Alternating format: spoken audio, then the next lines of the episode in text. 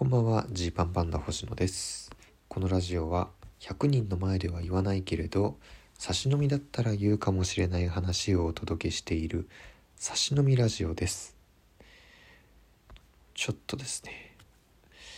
えー、9月にもらった、えー、ギフト付きお便りにお礼とお返事をしていく読み上げとお礼をしていくか。読み上げとお礼をしていく配信なんですけど、えー、また毎度のことでね1個目の放送が途中で終わってしまいました。このメッセージを読みながらだと今何分経過したかが具体的に見えないっていうのが非常にちょっと難しくてですね、えー、なんとなくの時計を見ながらやってるんですけどなかなかなかなか難しい。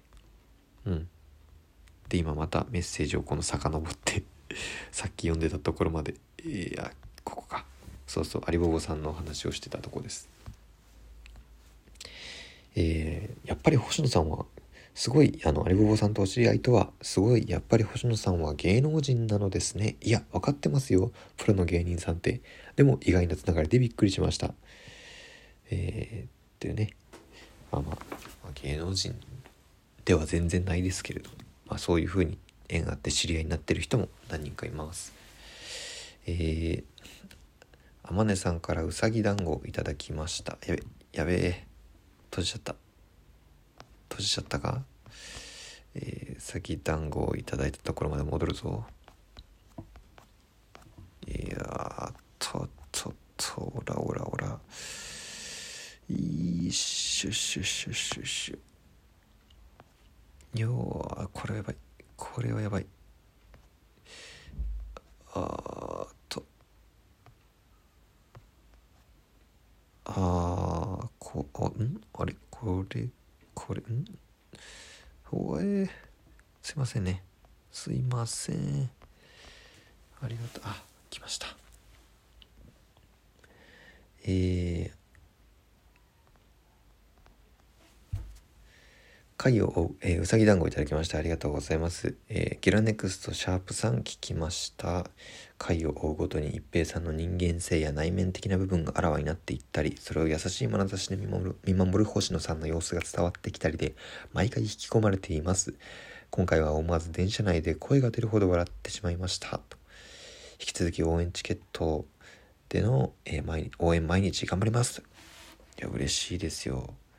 本当にありがとうございます。あっちゃんさんから指ハートいただきました。ありがとうございます。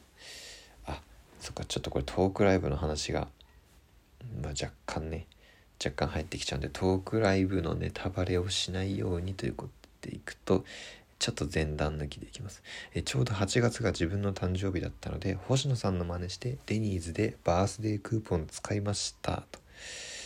えー、私の時には、えー、星野さんの時のようにサプライズのマニュアルのようなことは起きずあ僕がね話してたことなんですけど、えー、クーポンを見せたら普通に注文ができジェントルマンみたいな男性ではなく優しそうな女性がお誕生日おめでとうございますと言ってパッケージを運んでくれました。ちょっとすごい遅れちゃいましたけどお誕生日おめでとうございます。えー、林さんから中秋の名月いただきました。ありがとうございます。えー、と日本に今日帰ってきたんですが全てが最高すぎて何度かこんな国に住みたいな。あ母国かここ。って思ってます。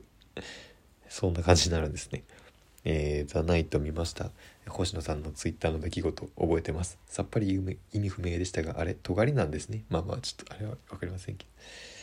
えー、過去に戻れるなら東京の大学に入ってお笑いサークルに入りたいです。そして抜け出せなくなるほど深くお笑いの沼にはまるのも悪くないと思いましたと。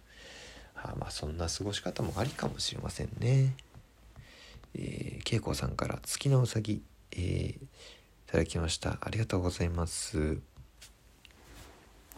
えー、ギラネクストのシャープさんを聞きましたと。えー、前回お弁当を作りながら聞いてしまい大失敗したので、えー、今日は娘が部活で使う巾着袋がもう一つ必要だと言っていたので一か八か裁縫をしながら聞くことにしました。すごく、えー、リアルな状況説明。そして、え結果は一平だよ。でミシンの手元が狂い執行満足法で針を指に刺しかかと山で最後に通す紐の長さを間違えて短く切ってしまいました。ちょっと悪影響が、出過ぎ。ですけれども。まあ我々のラジオを聴きながらね何かをしようというそのスタンス、えー、それが難しかったのかもしれませんね。はい、ということで、えー、いつかさんからぺったんぺったんいただきました。ありがとうございます。えー、実は星野さん最強説もあるので「サスケいけますよ」見る側は絶対爆笑するに決まってますがキャッチコピー「折れそうで折れないシューティングスター」でどうですか？いじってます。いじってますと。開業して送ってこられました。許さない。絶対にサスケに出てクリアしてやるんだ。えー、続きまして恵子さんからうさぎ団子いただきました。ありがとうございます。えー、思い出したのでこの話を。少し前に旦那が帰ってきてすぐ今日仕事の途中でたまたま寄ったファミマにサイネージディスプレイがあって TC クラクションがネタをやってたんだけど前に言ってた27秒のやつかなっていうねと言ってきたと。懐かしい27秒の話。最高の27秒ね。えどこにサイネージがあったらってと驚いたと同時にえー、こんな田舎にサイネージディスプレイがあるファミマはないと思い込んであの時探しもしなかったことに今更後悔がと。そうですね。だから渡辺の後にグレープカンパニーがやってたのかもしれないですね。ちょっと僕も未だにサイネージほぼ見つけられてないです。えー、けいこさんから、えー、指ハートいただきました。ありがとうございます。ゲラ4位すごいぞと。いいぞいいぞということでね。うん。あ息子さんが踊るキネマの鈴木バイタンさんとインスタで相互フォローになってるらしく踊るネタのことも知ってて先週星野くんたちが出た回が見たいと言ってたんで配信買って一緒に見ましたよと。ありがとうございます。それにしてもあの時の一平君の人見知りぶりはすごかったね。見てて心配になっちゃった。えー、バイランさんが星野くんに言った「お前さ一般の彼女連れてきちゃダメだろう」が的確すぎてめっちゃ笑いました。面白かったですね。ほんとバイダンさんいると超安心できるんだよな。うん。さすが。え林さんからデパ地下ギフトカステラいただきました。ありがとうございます。今日初めてなる劇に伺いました。ままだ余韻に浸っています。最後までいられなかったので配信も買いました。とうわ嬉しい。えー、G パンパンダの投資のネタかなり好きな感じでした。と。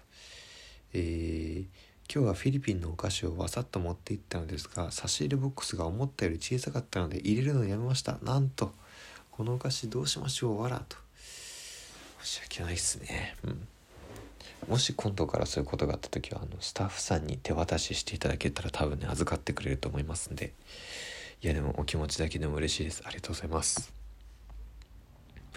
えー、恵子さんから応援してますいただきました。ありがとうございます。一平君曰くえー、今日は激ヤバ収録だそうで星野くんも準備満タンかな？なんだろう？頑張ってねということでこれが有吉の壁でございました、えー、林さんからうさぎ団子中秋の名月それぞれいただきました。ありがとうございます。おおフジテレビですね。お疲れ様です。あこうそうそう。これちょっとややこしいんですよね。これ有吉の壁で行ったんですけど収録現場がお台場っていう状況だったということです。うん。私たちはあ今日は高校の時からの友達と K プロのライブのアーカイブを見ました。えー、すごっ。一平さんの大暴れを目の当たりにして星野さんは本当に偉い器が大きいって言っていたので激しく同意しておきましたと。いやありがとうございます。えー、私たちは大学芸会2011の準決勝を一緒に見たという話になり そうなんだ。すごいな。出場者を調べてみたところそうそうたる面々でしたね。たくさんのコンビがプロになって活躍してて大学お笑いはすごいです。皆さんそれぞれいつ実るか分からなくても苦手なことでも10年以上努力を続けていらっしゃるんだと 気づきました。苦手なことでもっていうのがちょっと笑っちゃいます。辛いことがあっても私たちを笑わせてくれることに全力を注いでくれてありがとうございます、えー、私は常にジーパンパンダをはじめ皆さんに早く売れてほしいようなもう少しの間だけ近い距離にいてほしいような複雑な心持ちです。これあるあるみたいですね。こういうのね。売れてほしいような。もうちょっとそれちょっと待ってほしいようなみたいな。いや頑張って売れますよ。はい。で天音さんからうさぎ団子いただきました。ありがとうございます。ゲラシャープ4はい承知しました。えー、今回は星野さんの食欲が欠落してしまったきっかけや埴輪の表情の真相が明らかになったのが面白かったです。と、えー夢ならば覚めないでくれのような気持ちなのでお二人のレギュラーが決定するように応援チケット頑張ります。嬉しいです。ありがとうございます。えー、林さんから月のうさぎいただきました。ありがとうございます。えー、ゲラの話ですがツイッターでかかと取れないって人が多くてびっくりしてるんですがあれってふやけた状態でかかとを爪でなぞると赤というか古い角質が取れるよっていう話じゃないのですか？皆さんのかかとはどうやって生まれ変わっているんでしょうか？ちょっとここ難しいな。僕もあんまりあれピンときてないんだよな。うん。かかとが取れるっていう表現かな。なんかもうちょっとちょもうちょっとしっくりくる表現をされたらそれかって言いそうなんですけどかかとが取れるってなっちゃってます。えーあと一平さんの探求心と好奇心まるで子供のそれですね。まあそうですね。うちの子供もうちの子供も常識に縛られた私のような人間には到底受け入れられないまたは理解のできないことをやっています。マッドサイエンティストです。客観的に聞いても4回とも面白いですよね。昇格期待してます。ということです。ありがとうございます。えー、律子さんからうさぎ団子、えー、勉強になります。いただきました。ありがとうございます。お笑い講師の方のお話。あれですね。いいバイトと悪いバイトっていう話ですね。勝手に耳が痛いなと思ったりしながら聞いています。私もたくさんの人と話す機会を作らなきゃと内省しました。いやこれでもねなんかその人の環境によるところあると思うんですよね。